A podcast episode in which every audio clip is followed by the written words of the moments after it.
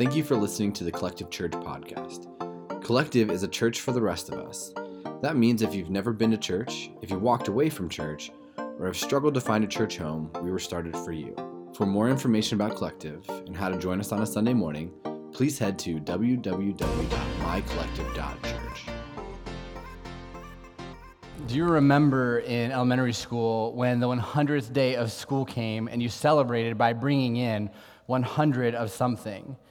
When I was in kindergarten, I'd forgotten that the next day was one hundred day, so the night before I was scrambling to find one hundred of something that was unique.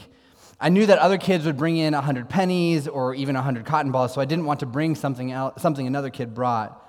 So my first thought was baseballs. We were a huge baseball family. We always had buckets of balls in my house, but I quickly found out that a bucket holds about thirty baseballs, and I couldn't carry three and a half buckets to school the next day. So I asked my dad, you know, what I could bring, and my dad, who is a handyman, threw open one of his toolboxes, and we started counting metal washers.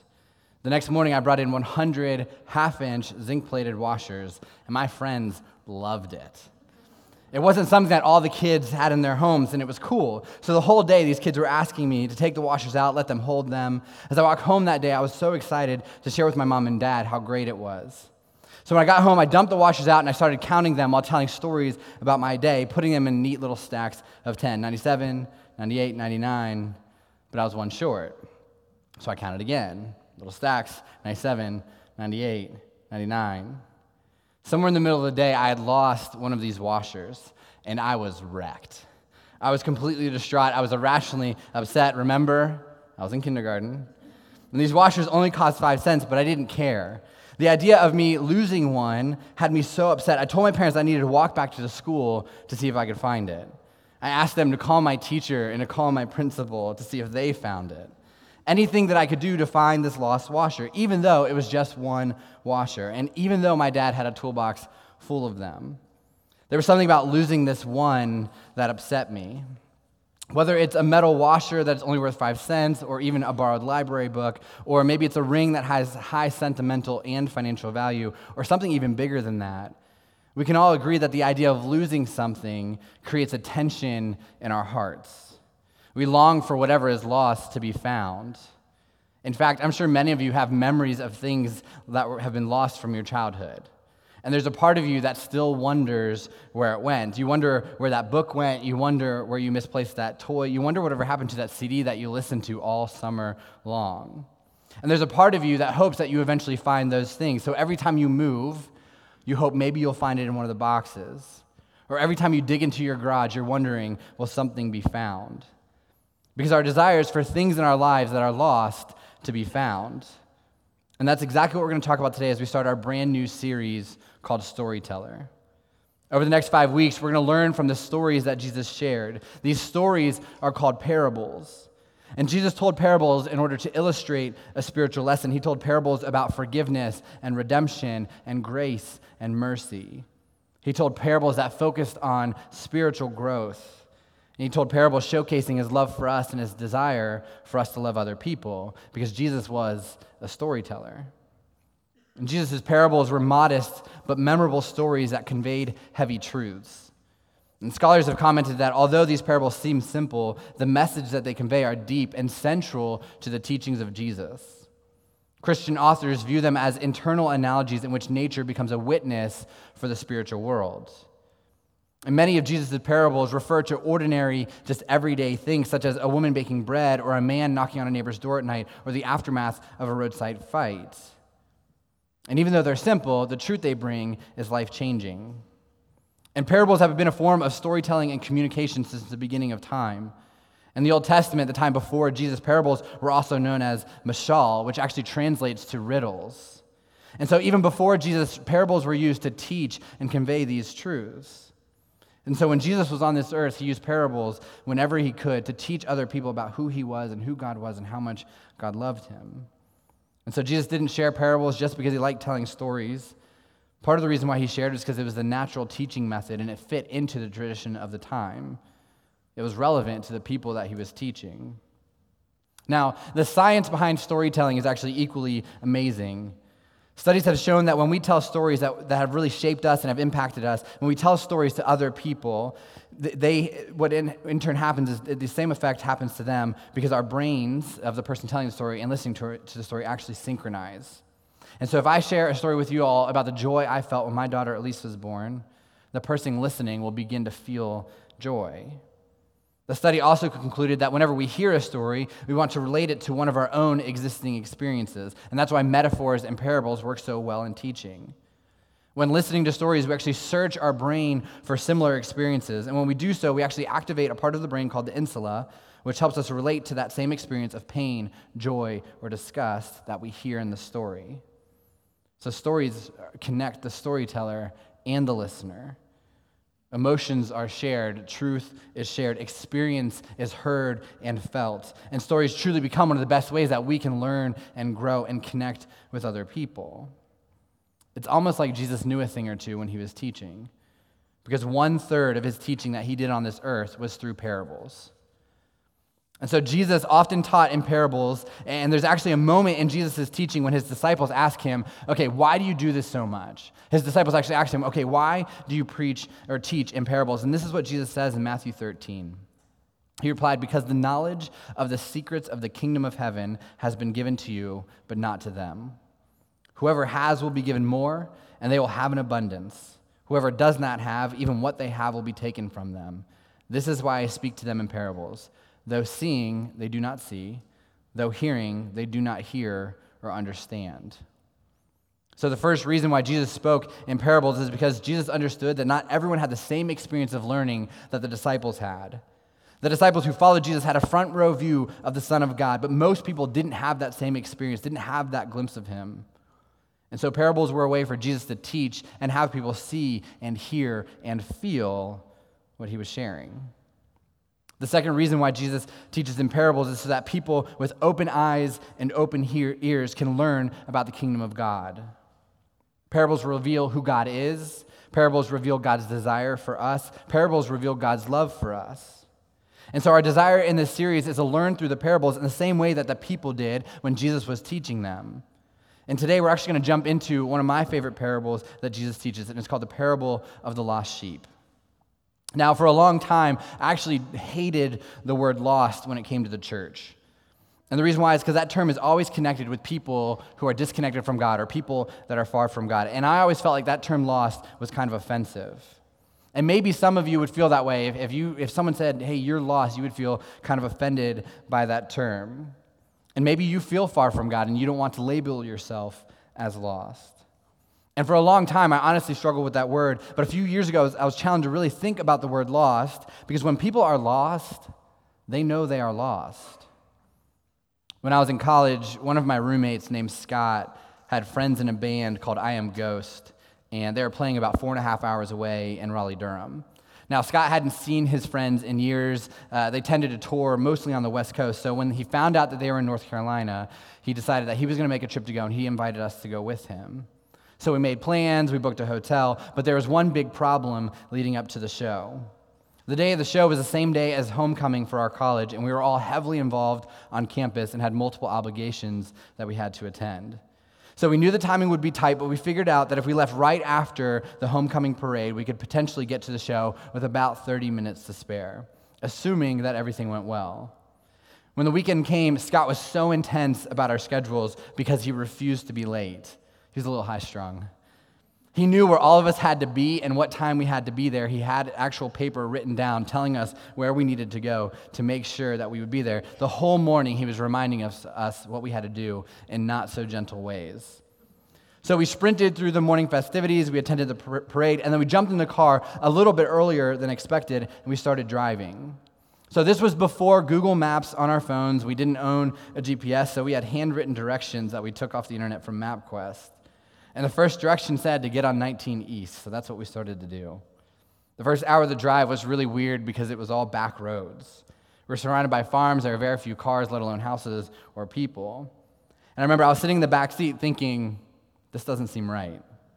I'd driven on nineteen East before, and this didn't look like the time I drove on nineteen East, but I wasn't navigating. I didn't have the directions. I wasn't sitting in the front seat, and I was just along for the ride, so I didn't say anything. About three hours into the trip, we took a quick pit stop to grab some gas and get some food, but still something felt off, something felt wrong, because we were in the middle of nowhere. As Scott was waiting in line to buy some food, I walked over to this giant map that was on the wall, and my friend Curtis, who was with us, was tracing his finger along the highway to Raleigh-Durham. And they pointed to a spot on the map that said, "You are here." And they pointed to Johnson City. The route didn't match up. And he looked at me with big eyes, and he whispered, "We're lost." And I just kind of looked back at him, and he goes, "We got on the wrong highway." Somehow we managed to get on the wrong nineteen, and we were still three hours away from Raleigh-Durham. As we continued to look at the map, Scott looked over us, uh, at us and asked what we were doing, and immediately we were like, nothing. We should get back on the road, though. So as Scott walked back out to finish up getting gas, Curtis and I actually walked to the counter to ask the guy, like, where, where are we? We have no idea where we are. We know where we're trying to go, but we're clearly not in the right direction. And he told us that we were outside of Charlotte in Statesville, North Carolina. And then we told him that we're, try- we're coming from Johnson City, we're trying to get to Raleigh-Durham by eight, and he just laughed. He said, "You boys are lost." He said, "There's no way that you will get there on time." Then he handed us a map, and he outlined how to get to the show. We paid for the map and ran to the car, but as we were running out, Scott could tell that something was wrong, and he asked, "Why are you holding a map?" And so Curtis tried to add a little hum- humor, and he goes, "I like maps." And Scott said, "I'm going to ask again, why are you holding a map?" And so I told him, "We might have gotten on the wrong highway, and we might be lost in the middle of North Carolina, but don't worry, we have a map now." His eyes pierced our souls, and he looked at us and said, "Get in the car." For the next two hours, I honestly thought I was going to die. Scott was yelling, "I can't believe we are lost," while also driving consistently over one hundred miles per hour. I texted my wife, who was my girlfriend at the time, and I told her that I loved her because I legitimately thought we were going to die. You know, and we we were lost. Like, that was the truth. There wasn't any way for us to debate or argue with the guy at the counter. There wasn't any way for us to negate the fact that we were lost. We were on the wrong highway. We were heading in the wrong direction. In fact, something felt off the entire time, and the guy at the counter actually confirmed it for us. You know, until he put that word to it, we didn't really know what was going wrong. And of course, we were upset that we were physically lost. Like, that's not what we wanted. But we weren't upset that he actually called us lost, because that's what we were. And some of you woke up this morning and something felt off. In fact, a lot of people show up at Collective because something in their life just doesn't feel right. Their, their marriage doesn't feel as great as they thought it would. Parenting isn't as fulfilling as it seems on T V. Maybe you're struggling to find peace or hope, or you wrestle with the sin and brokenness you have in your life, or you feel like God is distant. So many people are wandering aimlessly through life. You're lost. And you don't have to love the way you feel. You don't have to love where you are in life, but you can't ignore the fact that you're lost. This isn't an offensive thing, because for a lot of us, it's just a reality. And so here's what Jesus says about those who are lost, and we're going to read the parable of the lost sheep. This is how it begins, starting in Luke fifteen, verse one. Now the tax collectors and sinners were all gathering around to hear Jesus. But the Pharisees and teachers of the law muttered, "This man welcomes sinners and eats with them." Now we're going to pause here for a moment, because the first two verses actually set up the context for the parable that he's about to teach and the story that he's about to tell. And this parable and the story that he tells comes in direct response to these Pharisees and teachers of the law complaining about the fact that Jesus welcomes sinners into his life. So everywhere that Jesus went, there was a crowd. And that crowd was made up of some pretty broken people.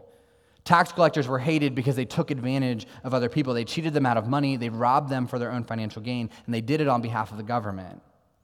When the phrase sinners pops up, they're actually referring to the poor, the crippled, the blind, and the lame. They're outcasts of society. And these were the people that were attracted to Jesus. These were the people that showed up to hear his teaching. These were the people that followed him around. Imperfect and broken people. That's us. I like to think that if Jesus were alive today, he'd feel really comfortable at Collective, because we are broken and we need Jesus. But this bothered the holier-than-thou religious leaders. It bothered the Pharisees and the teachers of the law, because they cared more about the rules of the Old Testament, and they cared more about making sure people adhered to those rules than anything else, even if they didn't actually follow up on that standard by themselves. So it bothered them that Jesus hung out with messed up people. that Jesus hung out with sinful people, that Jesus was surrounded by broken people, that Jesus used imperfect people, so they complained about it. And Jesus heard them. And so he shared this parable, continuing the, the story in Luke fifteen. Then Jesus told them this parable. Suppose one of you has a hundred sheep and loses one of them. Doesn't he leave the ninety-nine in the open country and go after the lost sheep until he finds it? And when he finds it, he joyfully puts it on his shoulders and goes home. Then he calls his friends and neighbors together and says, "Rejoice with me, I have found my lost sheep." I tell you that in the same way, there will be more rejoicing in heaven over one sinner who repents than over ninety-nine righteous persons who do not need to repent. This is Jesus' response to the self-righteous religious leaders. A story about how a shepherd would leave his ninety-nine, pursue the one that was lost. This parable and this story is about Jesus' unrelenting love for lost people.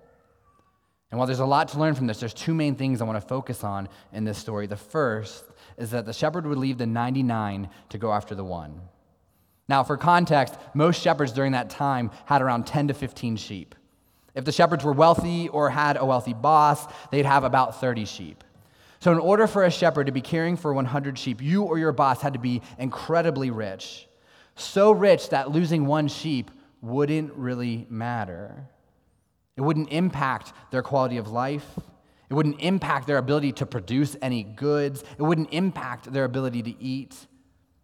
And so the owner or the shepherd, whoever in char- was in charge in that case, could legitimately just buy a new one. In fact, the shepherd in this case could buy ten or even one hundred new sheep if they wanted. But the shepherd didn't need to buy more sheep. He wanted to search for the one that was lost. The shepherd still goes after the one. And so this parable is all about God's love for us. This story is about his desire for us to be home and to be safe and to be in a relationship with him. One question I often get from people who have either turned away from God or even people who have never really stepped foot into a church is they'll ask, "Where was God?"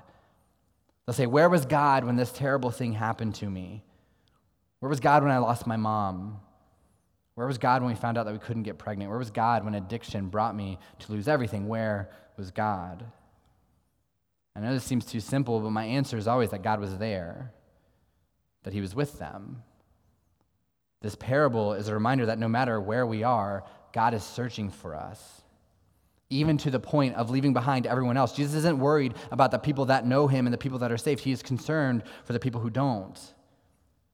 So no matter how far you walk away, no matter how lost you are, God is searching for you.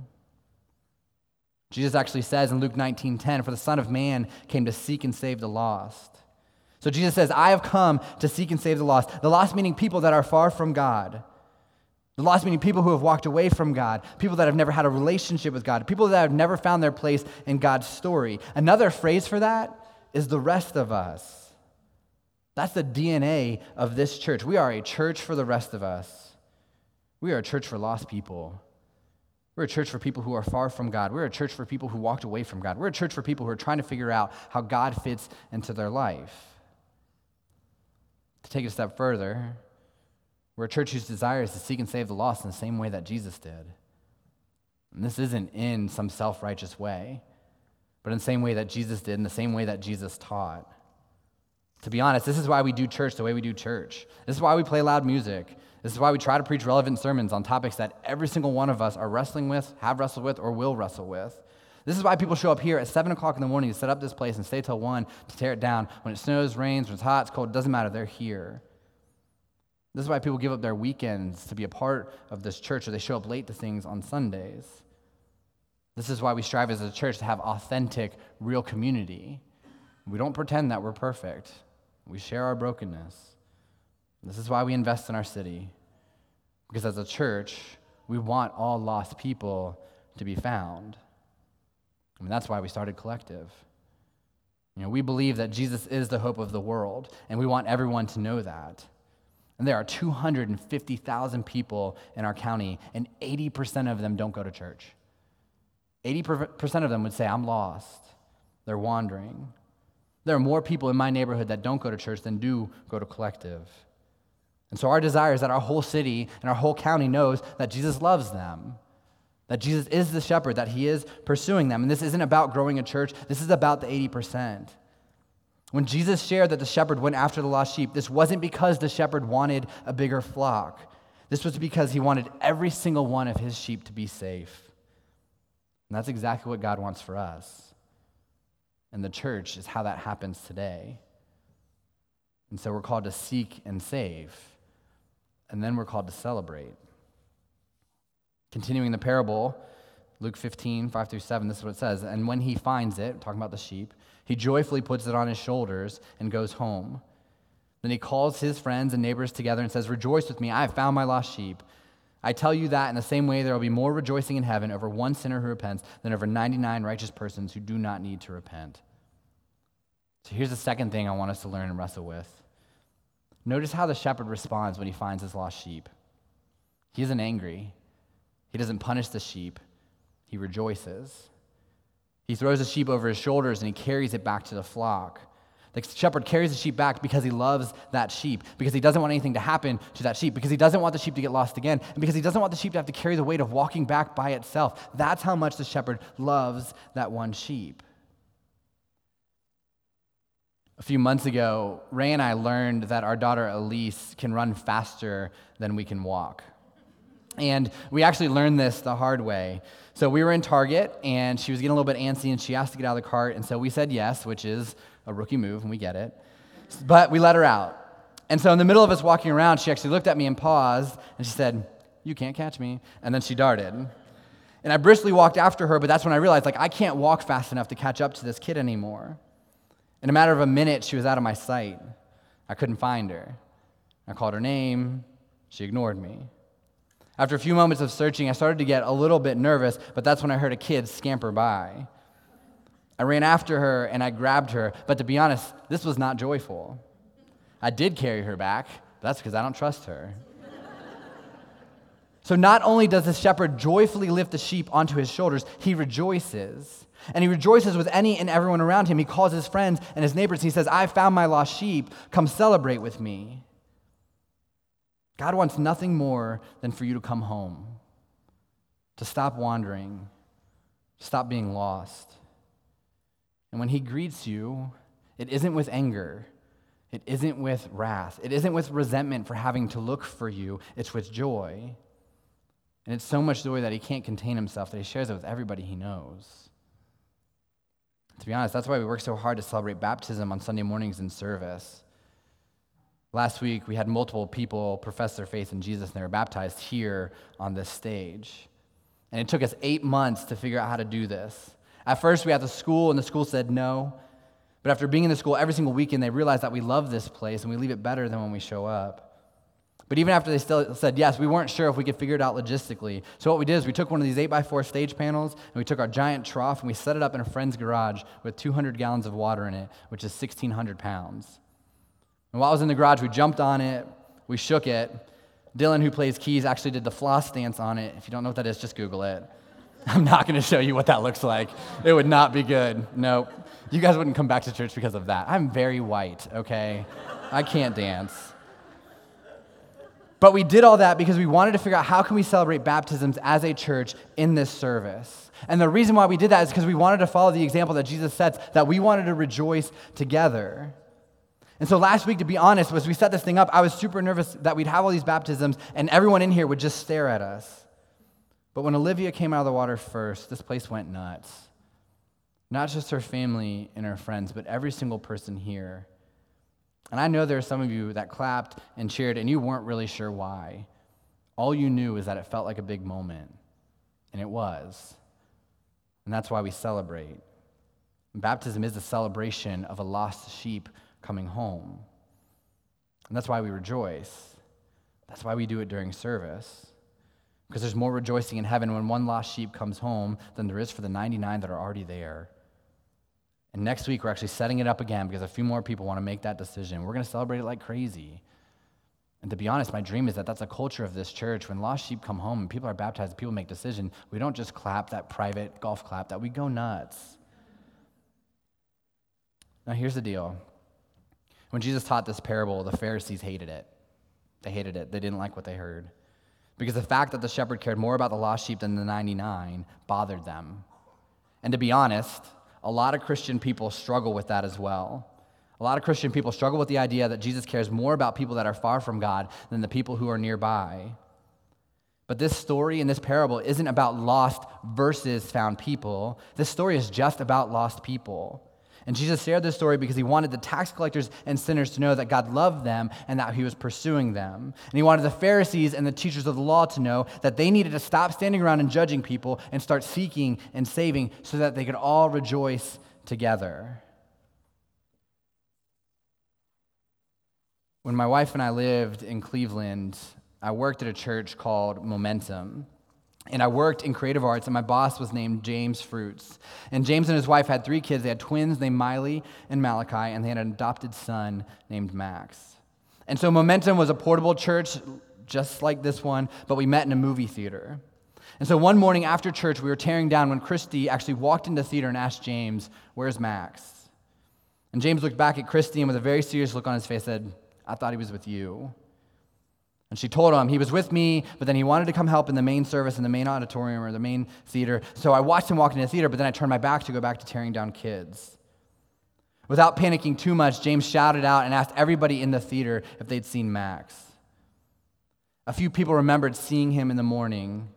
A few people even remember seeing him walk into the theater, but in that moment, no one knew where Max was. And so Christy sprinted out of the theater, and there were people everywhere. People that attended Momentum, as well as people who were going to see movies in the other theaters. And so she began to scream in this crowd to anyone that would listen, "Have you seen Max? Have you seen my child? Have you seen a four-year-old boy wearing a red polo walking around? Has anyone seen Max?" James ran out into the lobby and began speaking to the manager of the theater to alert their staff. Christy ran back to the other theaters that held our children's ministry, and thirty of us that were there dropped everything that we were doing and began looking, and it was just pure chaos. There were exits everywhere. Theaters have hidden crawl spaces behind the screen, so I was back in these crawl spaces looking for Max. We were looking in bathrooms, we were looking in office spaces, we were looking everywhere we could, and we couldn't find him. It was one of the scariest moments that I've actually ever been a part of. And it felt like we were looking for hours. In reality, it had only been about five or ten minutes. And Christy eventually came running back into the theater. Her vo- her voice was hoarse, and her face was covered in tears. You could see in her eyes that she had lost her child. And that was when we heard James scream out, "I found him." Everyone in the theater ran out to the lobby to find James, squeezing his child as hard as he could. Christy collapsed. Everyone there at Momentum started hugging each other. And people in the lobby actually saw what happened. They knew what was going on. They started clapping. When Christy could finally talk, she asked James where he found Max.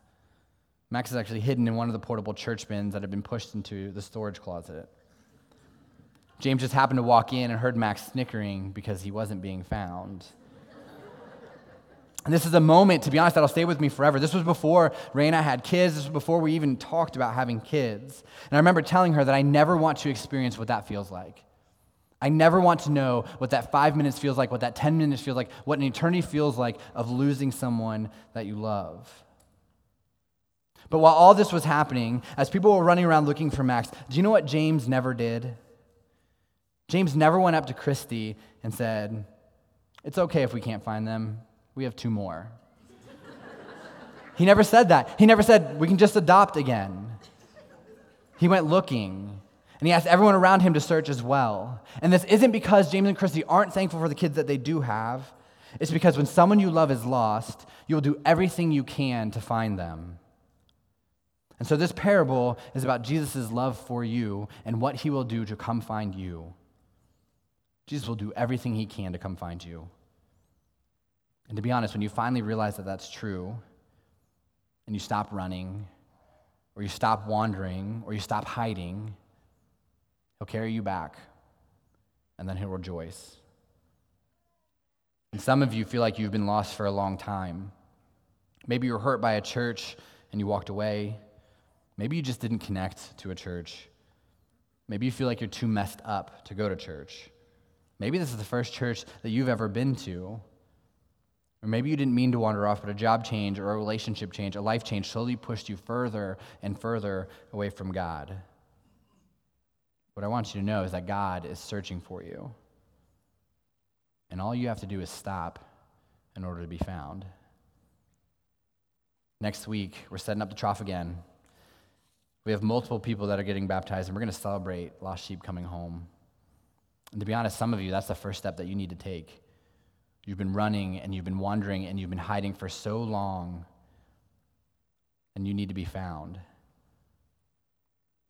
You've been wrestling with it. You feel that push. You feel that pull. You see other people do it, and you wonder, is that where I need to go? And so I want to encourage you, if that's you, check off on your connection card or come find me in the lobby, because we'd love to have a conversation about it.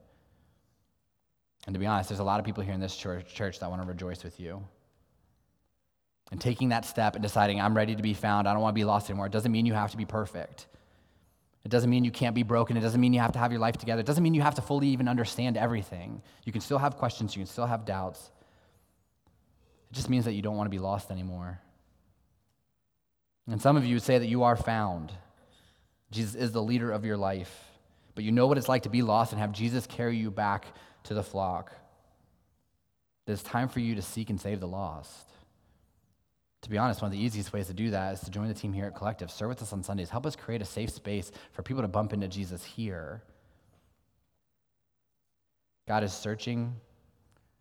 He wants nothing more than for you to come home so he can rejoice and we can rejoice with him. Let's pray. God, thank you so much um, that you pursue us. God, it doesn't matter how far away we are, or how fast we're running, how far we've wandered, how much we're hiding. God, honestly, you will do everything you can to find us. God, that you leave the ninety-nine, that you seek out the one, and you do that because that's how much you love us. That's how much you want us to be in a relationship with you. So God, I pray today for everybody that feels lost or feels like they're wandering or feels like something's missing from their life, God, that they know that you are right there and you're just waiting. You're waiting to pick them up, and bring them back home, and rejoice. God, I pray for the people that are here that, that feel found, that are doing what they can to follow you. God, that they feel the burden for that one sheep the same way the shepherd did. This isn't about just you. This isn't about just a pastor at a church, but this is about people who love you and eighty percent of a county that doesn't know who you are. God, help us be more like the shepherd. Help us seek and save. Help us be found. We love you and pray these things in your name. Amen.